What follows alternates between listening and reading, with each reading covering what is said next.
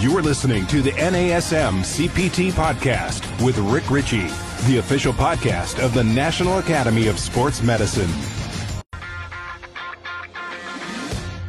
Welcome to the NASM CPT podcast. My name is Rick Richey, and today I'm very, very pleased to have a conversation that I feel like is long overdue, and not long overdue just in terms of 2020, but long overdue in terms of this country and where we are and the conversations that need to be had. I'm going to speak to you from a place of um, my where I come from personally, and then I'm going to introduce the guest that I have today.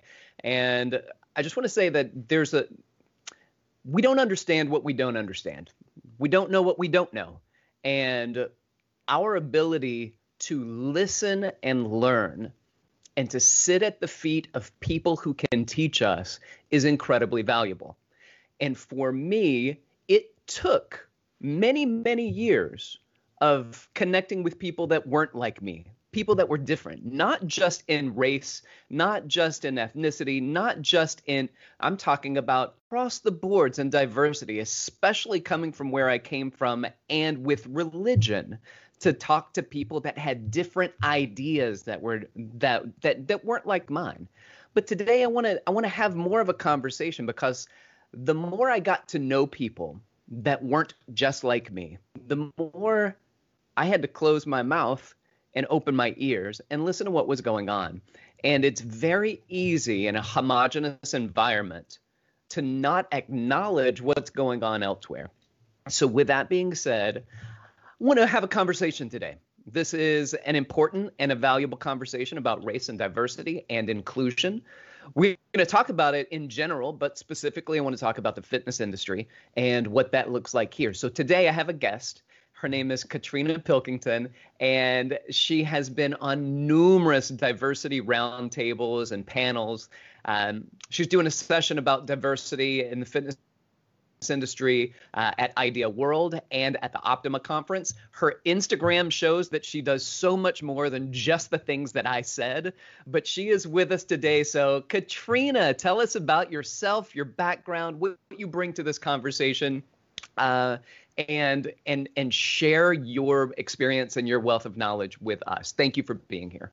Thanks so much for having me, Rick. Good morning, everybody, or hello from wherever you are, whatever time it is. Um, my name is Katrina Pilkington, and as Rick said, I have been very vocal about my past in diversity, equity, inclusion, and justice, and in my corporate life, and bring it into my fitness life now. Um, but just to give a little bit of background about myself, I like to consider myself an imperfect inclusivity guide because of my upbringing. So I am the product of a first generation Chinese immigrant mother and a fourth generation enslaved ancestry father. So I come from a bit of a perspective where I'm not necessarily on one side or the other. I'm smack dab in the middle, where I've experienced being excluded on all sides to the point where I didn't fit in so, my goal as a professional, as a leader to my family and otherwise, is to teach people about being inclusive so that people like myself don't always feel like they have to fit in. We should just be, to your point, allowing others who are part of our out group and our in group so we can see perspectives in a more well rounded way. Let me ask a question about that then. The perspectives. What are some of the perspectives that that you've seen, that you've experienced, that that you're talking about and and what does that mean to you and how can that kind of invite others into this conversation and feel more comfortable where they are Sure. So I'm sure everybody's well aware of the current of our country and our world where racism is at the forefront. And I am one who's hopeful in that because in my entire life, I have never seen this much involvement from not just Black folks. I say Black and Brown folks. When I say the word folks, I mean everybody from every gender, everything, um, but also white and non Black folks joining in on the conversation and whether protesting in person or protesting online, using our platforms to speak truth and teach each other. Because I feel like growing up as a kid in the 80s, I faced a lot of exclusion from misunderstanding and people not knowing. I was walking around with my Chinese mother and thinking it was okay to ask questions like, is that your mom? Is that your babysitter? or racial slurs being said to me in front of my family like it's it's really, really widespread as far as what I could talk about with that. But I feel like even on the opposite side, there was misunderstanding from Black folks. There was misunderstanding from some of my family members of who I was and what I was about. And what I've come to find out is that doesn't matter. I'm I'm Katrina. I'm a, I'm a human and I love everyone. And I love, like you said, I love learning about other people's diverse backgrounds because it makes me more well rounded. So if we all can put in that work, that self work to attack biases, our stereotypes head on, we can be more loving and inclusive of fellow humans that we're here to serve. Yeah, I I have to say that my travels have allowed me to see things in such a different way and to be more inclusive with different cultures and different peoples around the world and the opportunity to to go to the Middle East, to go to Asia, to go to Africa. I've been to all of these places. I've had the opportunity to meet with people that have been absolute blessings in my life. And I'm going to tell you something, Katrina. It didn't matter to me or to them or anybody around us. Like, it was awesome.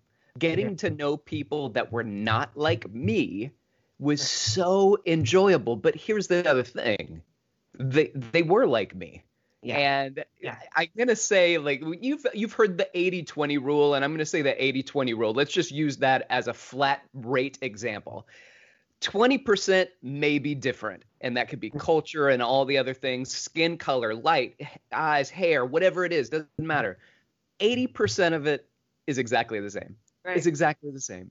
Right. And people love their family, they love their kids, they eat food, they we we're the we're the same people the experiences in life are different and oftentimes those experiences are made and created obviously through, through culture but in the society we see that shift um, with power as well and so i want to talk a little bit about a little bit about that and specifically about the fitness industry yeah. so can you speak to the need for diversity and inclusion, specifically in the fitness industry.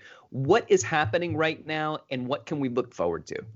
Sure, and I always am going to relate this to my own personal experience. So I know that you know part of my story is is that I lost about 50 pounds, which landed me in the fitness industry. But it was very difficult for me to find my in group. So everybody has an in group, people who are like you, who think like you, look like you, seem like you, vibe with you but you have an out group too. And going back to my point about not fitting in, I didn't find any instructors, any workout videos until I started uh, doing the program that I did to lose my weight of anybody who looked like me. So I didn't feel like I fit in.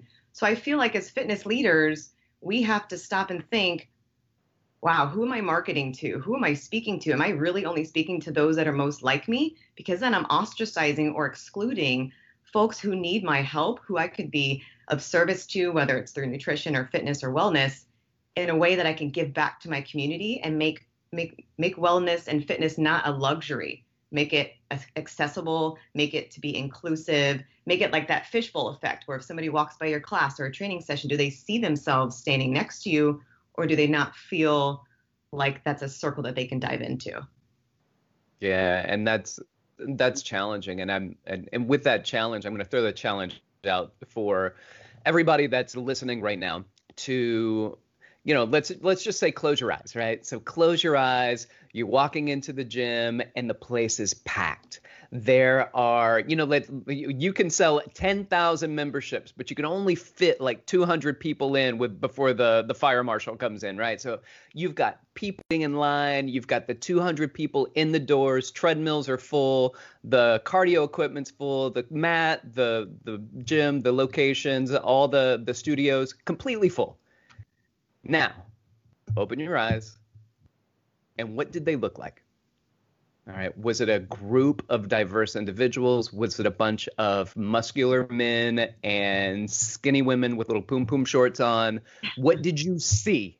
And I want to know that because that when we talk about diversity and inclusion, um, you know, namely we're we're understanding th- there's an issue right now within our country and an ongoing issue with race, but also within the fitness industry there is sizeism that's there, and that has been um, it's really challenging. You, if if I close my eyes and I think about all of the overweight or obese people that I see in the gym, I don't see a lot, and I don't see it matching the uh, the current population.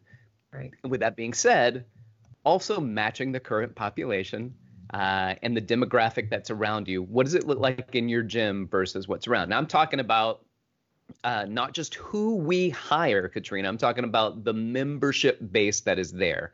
So let's have a conversation on those two fronts. Um, we can discuss more about the members yeah. and who we in the fitness industry market to, but I think we should also have this conversation about us and those listening as fitness professionals and who is on our team and yeah. how that team seems to change from the bottom of of the rung when we when it comes to hiring to the top of the rung when it comes to corporate executives. Right. So I'll start with biases, right? So you know, a lot of us rapidly grow our brains and learn so much and create so many experiences before the age of 18.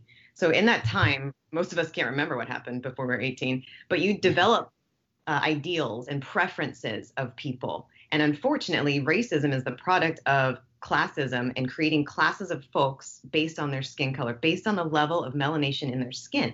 So even for somebody like myself, I didn't understand this. I was born in 1980. I mean, slavery has been around since the 1600s and beyond. So all of those old school trains of thought have come into people's lives. And a lot of fitness professionals might be like, well, I'm not racist or I don't have biases. And you might not even know you do.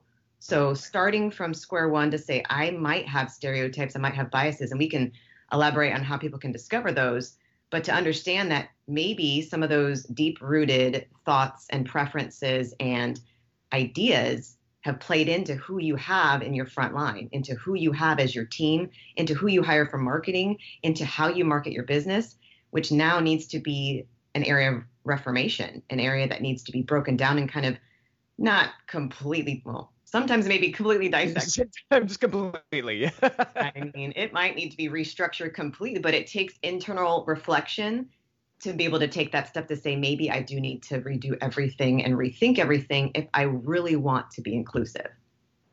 Yeah, I'm. I, I like that. Can you kind of break down some things for us? So we've got some words here that are interesting. There's bias, there's stereotype, and there's racism, and you know, do they all speak to the same thing? Like, what what are these words, and and how do they differentiate? So racism stems from the ideal of slavery, which I can say it started between the 1500s and 1600s, where African Americans or Africans were taken from their land through a trade called the slave trade and brought into this country to work for free. So as these these black folks became aware of their situation because many people like my great great grandfather where I traced my enslaved roots realized hey this isn't what I think a family should look like and they realized they were part of a slave family they started to revolt and want their freedom.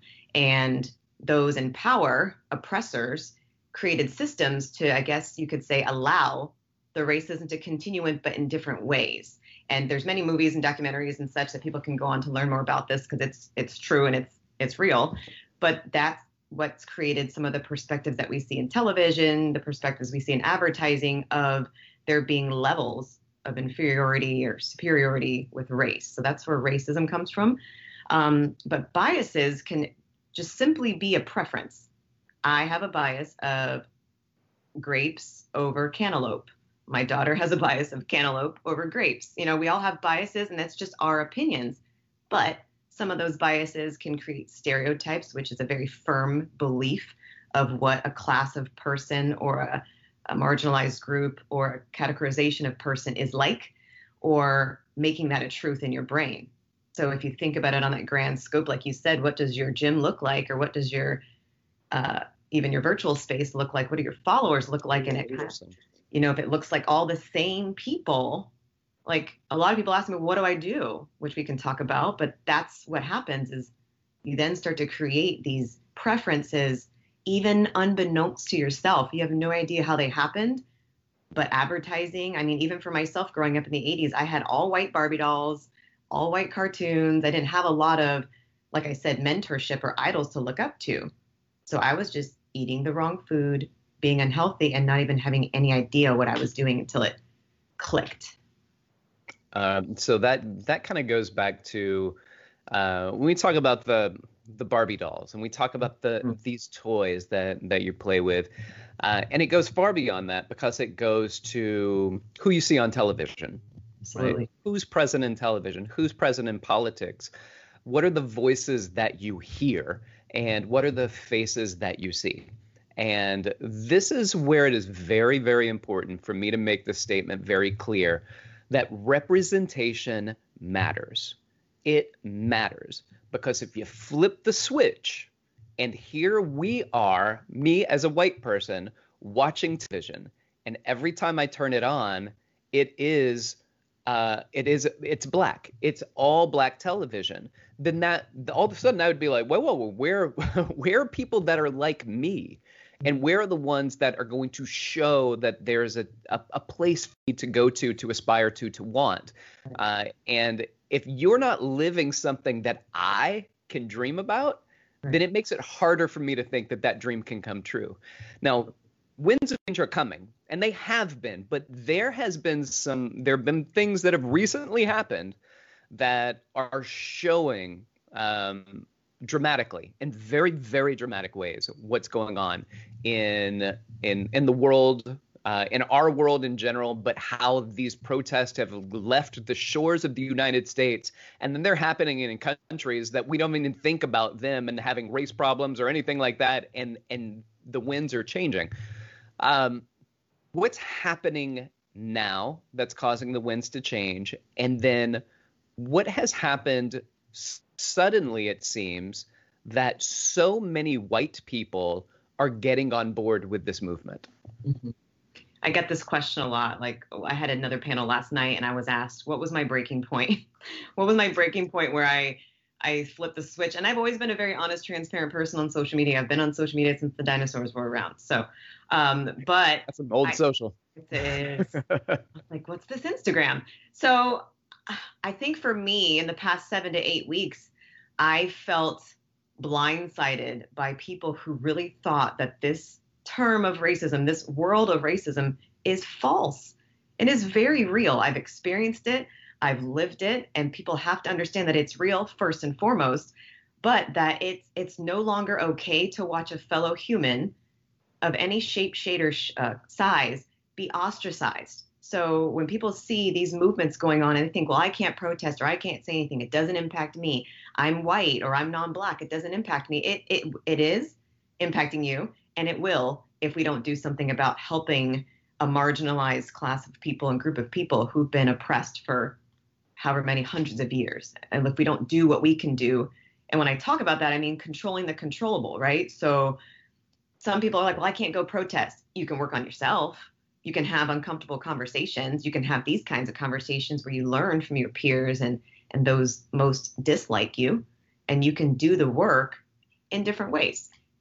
Yeah, um, I, am sure there's been a, a, dramatic spike in sales for of how to be an anti-racist yeah. and all of these other wonderful books that are out there um, that that I've I've put in and listened to on my Audible account.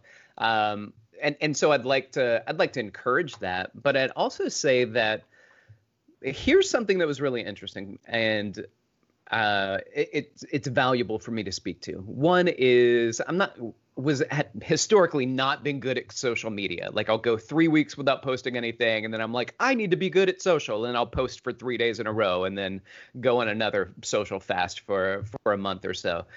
Um, but a friend of mine, Troy Brooks, reached out to me and he just said, "Hey Rick, man, we need you. We need your voice. We need your platform. We need your help." And and I thought, oh my gosh, that's not even something I ever considered.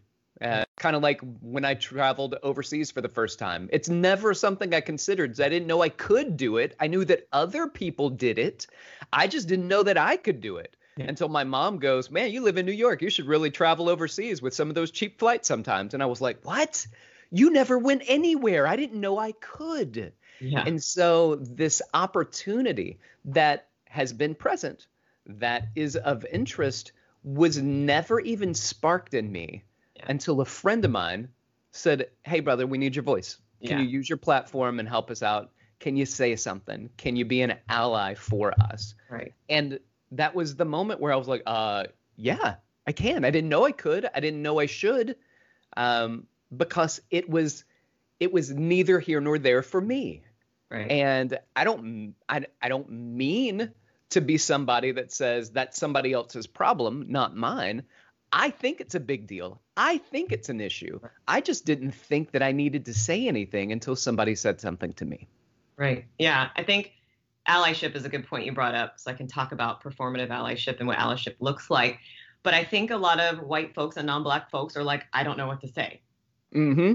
Say it's the wrong thing. And I think even having just private conversations with your white and non black friends and circle of influence is key. Having uncomfortable conversations, stepping in and saying something when you hear a racist remark or an, an a stereotypical remark, like stopping these situations to a point where you can now be an ally are important because one of the quotes I like to use from Maya Angelou is do the best you can until you know better.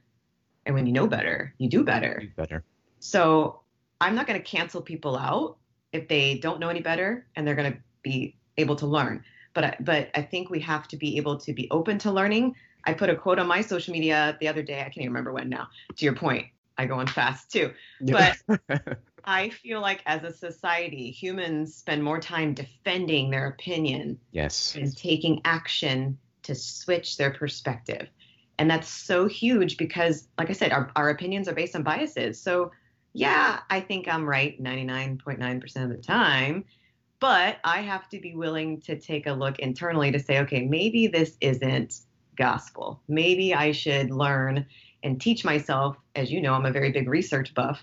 Research your thoughts, research your information, read books to allow yourself to be open to learning because, especially for those of us that grew up in the 80s, 70s, and beyond, maybe we learned from the perspective of an oppressor. Maybe we didn't look at the source of where we read our information and then it got ingrained in our brains to be truthful. So, on the other side of your point, I think amplifying melanated voice is extremely important, which is why I'm, I'm so excited to be here and speak because according to standpoint theory, you have to learn from those that are in, I guess you can say, the trenches. Listen to Black stories, understand everybody's got one, they all count. That there are stories that can help open your eyes to the truth of what's actually happening and what can we do to move forward versus keep repeating history that has been not advantageous for any of us. That's true. Uh, I want to I want to give you an example that explains the difference uh, between white skin and darker skin and the privilege that I experience. And this is going to sound really strange, but I'm going to go with it. When I was in college, I had several police officers come up to me and a group that I was with, and I had a police officer pull a gun on me had a had a cop pull a gun on me. Now I've never really told anybody this story before. Police officer pulled a gun on me. Here's the difference. At no point, at no point did I feel that gun would ever be discharged. At no point I felt like, oh my gosh, if this guy for whatever reason shoots me, he's gonna be in such big trouble. He's gonna be raked across the he would never. And i actually said the words sir at what point do you plan on discharging this weapon? Now i can't imagine any of my black friends saying that. I can't imagine a calm and a poise and a thought that my friends that that i know and people in general of with darker skin the first thing they think is oh today's the day Mhm. this is happening. This is going down today. I, I didn't know if it was going to happen. I didn't know it would ever happen, but oh my gosh, it's happening to me right now, right here. It's all over. It's a difference. Yeah. And Jane Elliott is somebody who I have great respect for. She has been an amazing influencer and advocate for race relations. Uh, and as a white woman, who started her advocacy after Martin Luther King Jr. was uh, assassinated and murdered. She went on a crusade, and the crusade was white people don't understand it. And as a white person, I don't understand how you can't start, even begin to try to put your yourself, your feet in somebody else's shoes and see where they're coming from. So, one of the ways that she did this is she started something called the Blue Eye Experiment. All right. Suddenly, this means a lot more to me because I have blue eyes. So now, oh, we're talking about me. Now we're talking about me. And she would invite people into a room or a classroom, and she would take the students that were there, and they it would be the blue eyes that were treated different, that were marginalized, that were spoken to a little bit differently, a little more harshly, or a bit more dismissive. But anybody that had brown eyes were spoken to in a different way. Now, I think this is valuable because it allows us to remove skin color from the conversation and just move it to something just as arbitrary, just as arbitrary as skin color, and make it eye color. And all of a sudden, people can get it because they see the variations and they realize that they are this far away from that ostracization being them rather than somebody else. So for us on on my end, my side, uh, as a white male, to try to understand it, I think it's important. Now, you mentioned something that I thought was really valuable, and it it in part is something that that that has led to halting conversations, which is not only do I not know what to say sometimes, mm-hmm. but what if I say the wrong thing? And yeah. now, unintentionally, I'm trying to help and I actually hurt a little bit more. Yeah. And I don't want to do that. Yeah. So, you know, uh, for instance, I saw somebody post uh, about the the Pettus Bridge in Selma, Alabama, that is going to be changed, uh, and that um, um, it's going to be, uh, oh my goodness, uh, after um, John Lewis. Yeah. And so the with that change taking place, that's a, it's a really wonderful thing. Somebody post about it, somebody else post, yeah, but they still hadn't made laws that have done this. And I'm like, oh my gosh, I'm trying to celebrate a victory, yeah. but I don't want to. I don't think it's over. I didn't. We didn't change the bridge name, and now there's no racism anymore. You know, but you want to celebrate the wins. Right you want to have a conversation, but can we have a conversation that also includes everybody agreeing on what the wins are, but also everybody still agreeing on what needs to happen next? Right. I mean, it took 600 ish, I'll say 400 to 600 um, years to get here. And this is, like I said, the first time I've seen uh, collaborative allyship.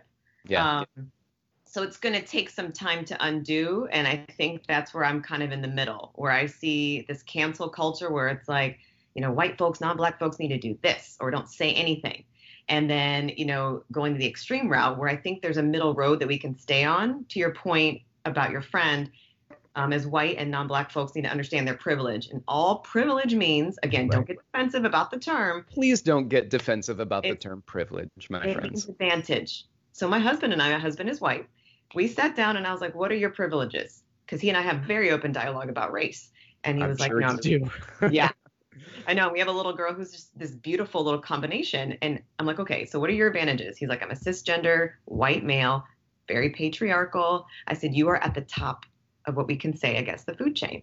I am an African American, Chinese American female, cisgender female, and I'm like here. So everybody's got some sort of privilege even when it comes to other classifications, when we talk about biases, that can even go into like disabilities, generations. Yes. yes. So many different things. That could be another segment. But we have to take it one bite at a time because people like myself, as I was opening up and like ripping off band aids and talking about racial slurs that have been said to me, racial situations that have been said to me with people I was in relationships with because I don't know what I was thinking then. Wow. But um, yeah, like comments made to me. I was dating a, a, another white male sorry, honey. Um, and his mother was like, you know, what are you going to do when you guys have kids? Like, aren't they just going to be picked on left and right? You know, just just little microaggression comments like that that are just unnecessary. But again, when you know better, you do better. But we have to just bite off a chunk at a time and think, okay, we got to make progress. We have to first think this is real. We have yes. to second work on ourselves, diversify our thoughts, diversify our people, and realize, wow, we have so much to learn from each other. But when you see the extreme with racism or classism, it's when somebody fully believes that their privilege, their classification reigns supreme. And that that Yeah. that can create a obviously problems in our world and and you know we're, we're crazy to think that we don't have professionals in our own industry that might have those I guess you can say bigoted thoughts they have to go away or we are what's the point of doing what we're doing Yeah, that's true. With um, a, a quote that I heard and I always found to be really amazing is that it says bigotry is like the pupil of an eye. The more Yeah. light you shine on it, the more it contracts. And Mhm. so this is an example of people doubling down when they get called out on something. Mhm. And and I understand a a defensive position because I'm the kind of person somebody says something to me, my my first thing is guard up right and then I think about it, and then I think about it, and then I try to put it in perspective, and then I try to think about where they're coming from. And sometimes I go, my gosh, I was wrong. I was wrong. But that is really, really difficult to say in the moment. yeah it is and it's something we are all, all used to doing even as a parent I mean, my kid calls me out and i'm like wait no right you're okay Right. Did you just parent me? Did Okay. you just parent me did I have you like but she you know being this little innocent multicultural beautiful little thing she is she checks me too because i have my own biases. Everybody does. But i think it's getting past them and being a collaborative team and my family is one of those examples where we can just learn to love one another and grow from one another and be open to learning from one another instead of being so hard fast to be i get being defensive. Yeah. but I think either people who don't understand what's going on need to just be quiet and listen and learn, or be brave enough to have conversations. They are not going to be comfortable. They're, they're just not. They're not going to be comfortable. I've had many an uncomfortable conversation, but every single uncomfortable thing I've been through in my life has made me a better human. Every single thing. So having no regrets and being open to getting uncomfortable in a safe space, you know. So I tell people, DM me, message me if you have a question and you're so afraid to ask somebody. I'm a safe space. I don't take. It takes a lot to offend me unless it's fully racist, then I might delete it. but I'm all about having conversation, you know, and and then opening up thought in that way. But it's different when people are asking a question because they want to learn versus just voicing their opinion, which might be highly bigoted, and somebody is trying to uh, to own a conversation, to to control the conversation and direct the way that you should think. Exactly. Um, and that's that's not okay. Uh, and and so what you've done is you've allowed, and you have such a gentle spirit and a, such a gentle way about you. It makes it easy to to have a conversation with you. Um, what are some? Have you had to have some conversations with people where you just go, all right, I, I, you have to stop. Your words, your language, your presence, your everything about you is on the wrong side of appropriate yeah. you have to stop. Yes, I have my whole life, more so recently than later. I think, thank God, I've learned to just develop this confidence in myself where I, I'm not a know it all. I don't know it all, but I'm very confident in my stance and who I am. And so, if you were to look at my friendship circle, my very close friendship circle, I'm probably the most diverse person you'll ever meet. I have somebody from every shape, shade, and size, and religion, political background, because we're not supposed to always be with each other who are the same but you know on, on some social media channels and in some conversations in real life i've had people uh, to your point not just want to have a conversation but want to tell me what i posted or what i said was wrong. And and my my usual stance is would you like to have a conversation to open up dialogue? Because if not you're welcome to unknow me. You're welcome to not allow me to influence you. But i would encourage you to take the perspective of looking at it from the other direction instead of being so you know those knee jerk reactions are what sometimes many times can get us in a whole heap of trouble Right. just not thinking before we just eh. Yeah. Yeah. And the other thing too is like, look, everybody knows that nobody right now owns slaves. Like, you know, Well- like this is well, let's let's have this conversation in in an ideal place, Yeah. right? So slavery is not something that that is uh, government sanctioned that you know like it's it's not where you are so don't come from it that nobody's blaming you for slavery. And I remember thinking that like I didn't have slave. Why me? Why why are you so mad at me? Um, nobody thinks that. Yeah. So again, we we tend to project worst case scenarios on people who think different than us. Right. Um, and so I'm getting hyper defensive because I don't want you to think that, but nobody does. Right. No. Right? It doesn't mean that there are not still residual racism mm. that exist within a, oh yeah you hear this systematic this word systematic but there there are stark differences mm-hmm. between the advantages that people that are white have mm-hmm. versus people that are not white yeah. Right. And if if you don't think it, look at any of these wonderful shows on TV. Like watch watch the uh, Met Gala. Mm-hmm. Mm, watch the the uh, Oscars. Yeah. Watch the watch these award shows.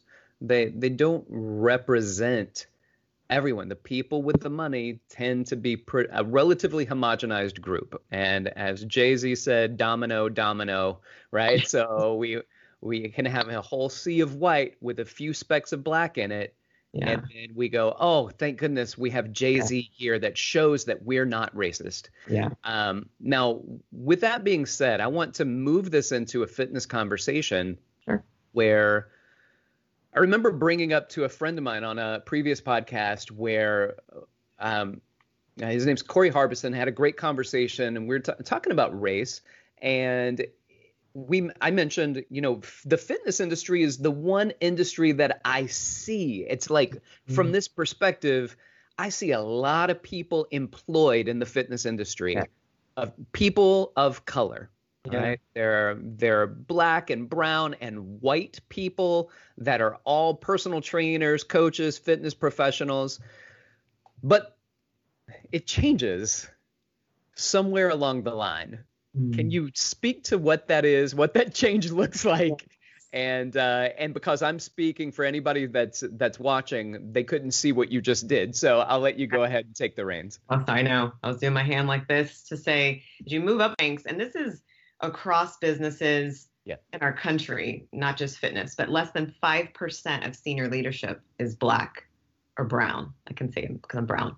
So there is a problem you know, because I'm a numbers girl. So when I look at statistics and numbers, they speak to themselves. When, to your point, we have many personal trainers, instructors, because people like myself are saying, I can be the example, even if I don't see the example. But I want to continue to keep inspiring people to be the example because they still don't see the example. But we have an issue where, you know, Black Americans have two plus times more a chance of being obese or overweight or dying of issues associated with chronic disease diabetes type 2, which ran, ran rampant in my family, and high blood pressure, high cholesterol. Why is that so dominant in who we need to serve? But yet, when we look at who's serving these communities, being under 5%, you know, so we have to do that hard work. And like I said, that maybe break apart, dismantle, restructure, reformation of systems to give Black and Brown folks space to be in those leadership roles, to hear those perspectives, and I've seen a lot of other corporations where somebody has to step down so somebody else can step up. It's about equity and like exhibitive allyship, not just performative, which performative means like, yay, you're a token, versus right. let me integrate black and brown voices into the conversation to the point where they are in a leadership role speaking to the public in these different forums versus tokenism, if yes. that makes sense. It does. It does. It definitely makes sense. And it's the conversation about inclusivity, um, including people. And what we don't think about is the the the unknown bias of exclusionary thinking that mm-hmm. exists. Mm-hmm. And some of that is I can't remember who did the study, and you may know this better than I do, but I've I've heard it cited multiple times where if the name on the resume mm. seemed like it was a black name, mm. regardless of what was on the resume, mm. it was multiple times less likely to be followed up with than a name that sounded white. Right. And those can be implicit biases. Those are so when I say the word implicit, I mean you might not even know this is a bias of yours if you're somebody working in HR, working in hiring, or you're a business owner and you have an unconscious awareness of being assumptive with somebody's name and associating it with something, I guess you could say, negative and not allowing that person to have a chance. That's why I talk about integration versus tokenization to integrate Black and Brown folks into those roles and have that conversation to where those things are obliterated because they do exist. I know I live in the state of California now, and there's a proposition that we're supposed to be voting on this year where it's like a double-edged sword. Do you ask for on occasions or not? Because we have things such as affirmative action that were put in place to give people more equity. But then again, when you have very racist or very biased thoughts, it can kind of overlap and people, I guess you can say, will cheat the system. So the real only way to get past all of this is for people to truly do the work, people to truly take time to shift their thought and be more objective versus subjective when looking at a resume, when hiring somebody. Because even if you mean well and you're like, I want more multiculturalness in my gym, that's not that's not getting past it. That's not what we're talking about. Right. Talking those about- are good words to say. Yeah. I mean, those are, you can put black and brown folks on your advertising, but that's just multicultural. That's not really inclusive, That's which right. is what I'm talking about in my sessions. So. Good. Um, and with that being said, moving not just from what does it look like from the people that we hire, and then as we move up the the chain into higher corporate levels, we see it becoming lighter and lighter, whiter and whiter. Um, but we also see this in our advertising, and and even though we can put multicultural people on um, our advertisements, Mm-hmm. Um, when you look in the gym, is that what's there? Yeah. And if it's not what's there, what is the reason? And and certainly some of it would be location, uh, mm-hmm. depending mm-hmm. on where you are. Demographics is going to be a big part of it, um, but that's not all. And right wouldn't it just you know are there what are some of the other pieces and then and just speak to this one and then we'll start to we'll go to greg and and see if there are any questions that that people would like to to pose here and and let you to move after it. But what are some of the other kind of maybe biases some of the things that are uh, intrinsically inside a system that has been set up that allow you to say i'm going to market and I'm going to put advertisements for multicultural uh, memberships up. Right. And yet we still see primarily white people at the gyms. Right. So we talked about Rick, like diversifying diversifying your team, like your team, your circle of influence. So I did this activity with people where I say, okay, write down the word, and this is just to target biases. Write down the word police officer. Sorry, came to my mind. Write down the word uh, firefighter. Write down the word um, doctor, write down these different job occupations, and without thinking, write down what race you think those people would be.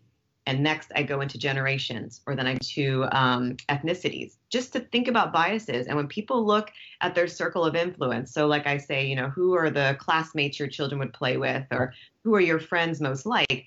If you look at that piece of paper and the same number comes back to say, or same um, trait comes back to say, wow, these guys are all like me, it means you need to diversify your team professionally and relationally. The second thing is, is diversify your audience. To your point, look at your demographics and make sure that you understand your demographics. We all did this when we wrote our business plan. You had to do your demographics. It's not fun, but you do it to look at your reach. Are you advertising to your niche to your people, to your circle, or are there people in marginalized areas and maybe lower middle income areas not reaching out to who are actually in your circle that you can influence? Um, and something I've been educating people on doing is being accessible. Right now, we're all, I don't want to say stuck at home. I'm an introvert. I really don't mind being home, but um, we're home, you know, or some people are going back to the gym, some people are at parks, but are you offering wellness and fitness as a luxury in your advertising to where your price points are completely unreachable? Or can you be creative to think about socioeconomic options, such as a sliding scale, such as a donation where a member can pay for one person and pay a membership for a family perhaps who needs it? Can we get creative to think, you know what I mean? Because for me, I mean, I knew I grew up very poor. I mean, I had workout VHS tapes when I started mm-hmm. losing the weight because that's what I could afford. I could afford $14.99. I couldn't afford $149 a month. That was me. And so even now, when I coach with nutrition, I sometimes will, you know, I guess you could say pro bono work with somebody, especially if they really need the guidance to help defeat a chronic health issue, because that's what I was put in this position to do. And we all have wiggle room for that. I know it's difficult right now for everyone, but it's even more difficult right now for marginalized populations and particularly black and brown folks who can't get a way out and we can change them.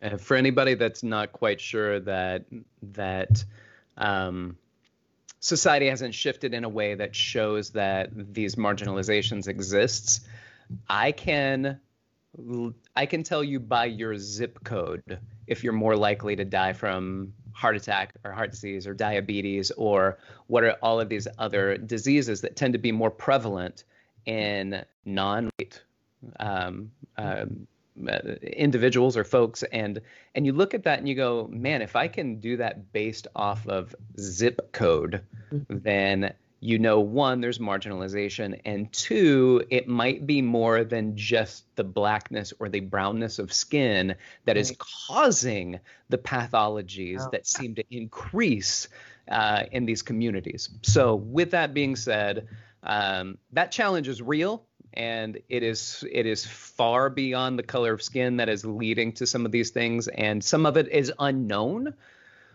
but it does exist, and uh, there are obviously, I think, some socioeconomic factors that that go into this as well. Let's move over to Greg, and Greg, um, what are what are some of the questions that are being asked that uh, that Katrina could try to to address? Well, uh, one of them is what what was the the biggest challenge you found when you started training? Were there biases that you ran into and uh, and issues on this front that you ran into as a trainer? Oh yeah, I mean because I was in a predominantly white uh, area. Um, and but I see it from both sides. Where some people see me as the exclusion because they don't quite know what I am, um, but for me, the number one thing I tell people that I experienced was it just, to Rick's point, was so hard to get on top. It was so hard to be the top trainer. It was so hard to earn that next pay tier.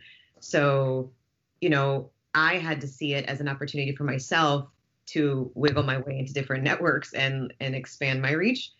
But on the other flip side, as somebody who was seen as the, as the exception, I was the person that some clientele I had to fire because they would say things to me thinking I was a safe person to say them to about a classification of person or that person over there or yeah literally oh. yeah to me.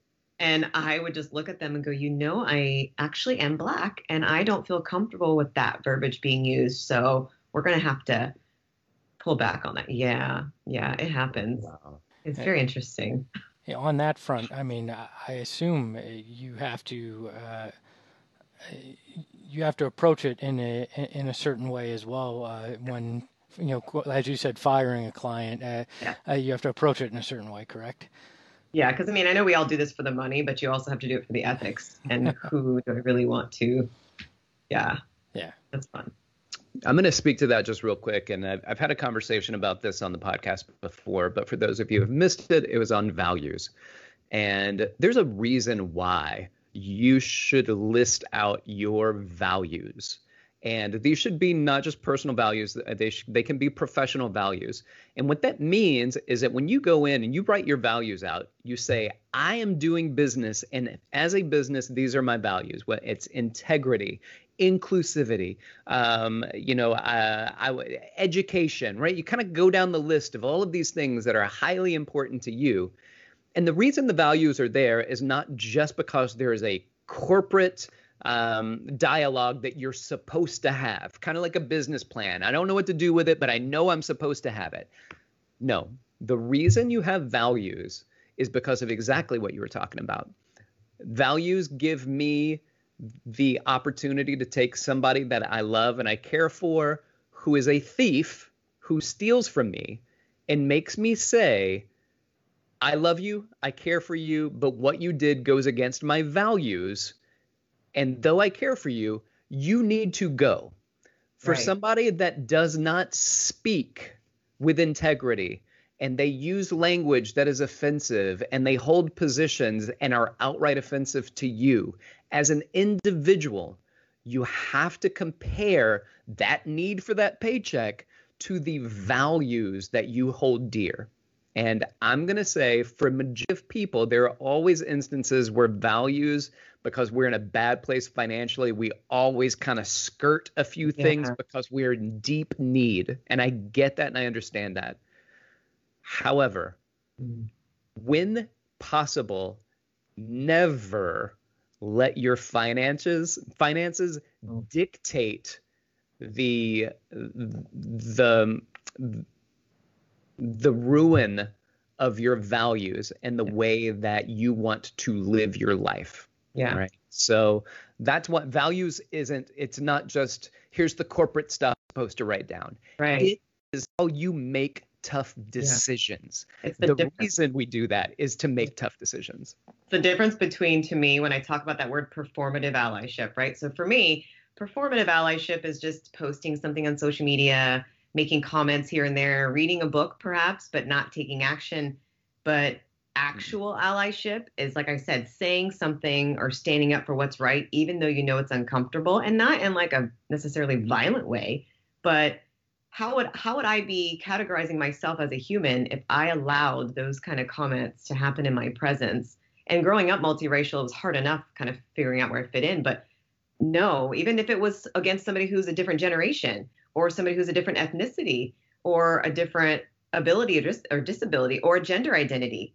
You know, like we have to stand up for the person who's being marginalized or oppressed or spoken against or discriminated against, even when it's uncomfortable because we know it's the right thing to do. Here, here. All right, back to you, Greg. What else you got? Thank you for that. Back to you, Greg. Yeah, we've got a great question from Molly in the chat. She said, Advice for starting out. I don't have a team to diversify. It's just me and my own personal training business. I'd love to have more of an inclusive platform, but absolutely recognize my privilege as a white female. Uh, I'm doing a bit of work having the hard conversations with friends, but would love to hear what you'd recommend I start changing my platform to be more clu- inclusive and accessible for everyone. Okay, it's a good question. Um, so a lot of a lot of times, and this is how I started out on social media. I was posting just about me because um, it was my journey. I was like, this is my journey, this is my workout. But you have to sometimes take a step back to say, okay, who am I serving?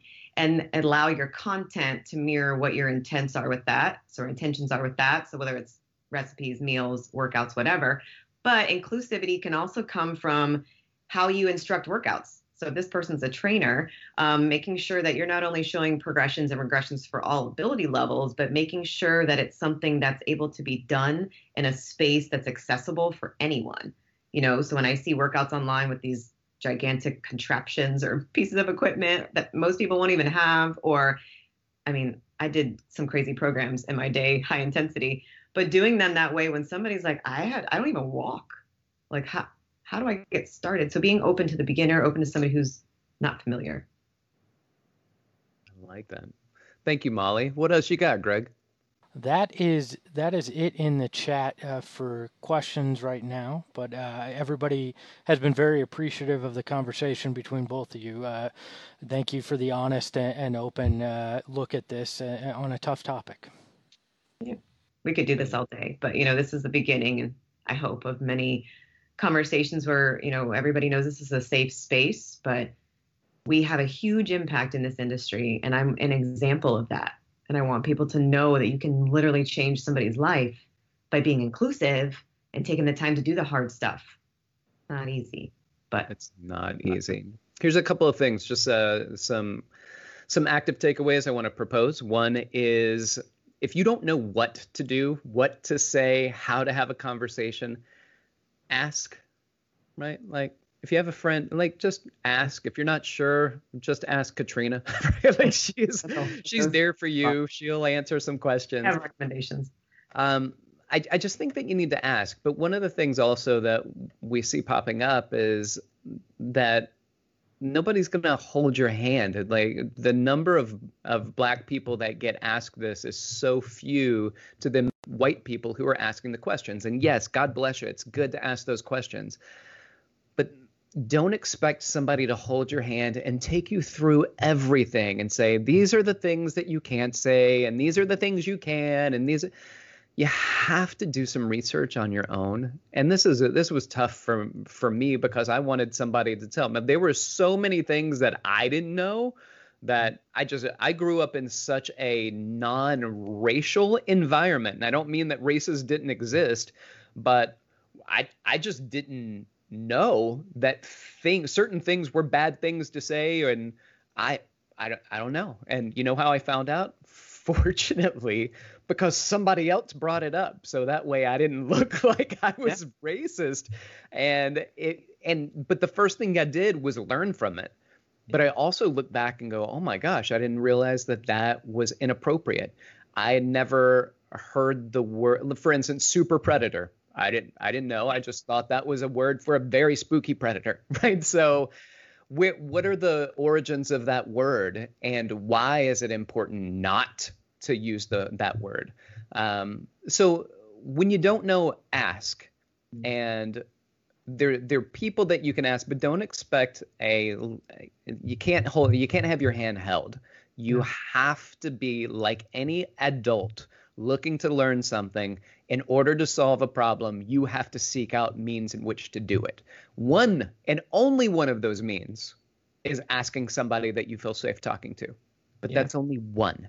There's so other opportunities for you to take advantage of. I'm going to encourage you um, to to go to different websites. Um, Color of Change is a website that uh, I really enjoy and that that I make donations to, and we uh, one of my businesses are making donations to on a regular basis.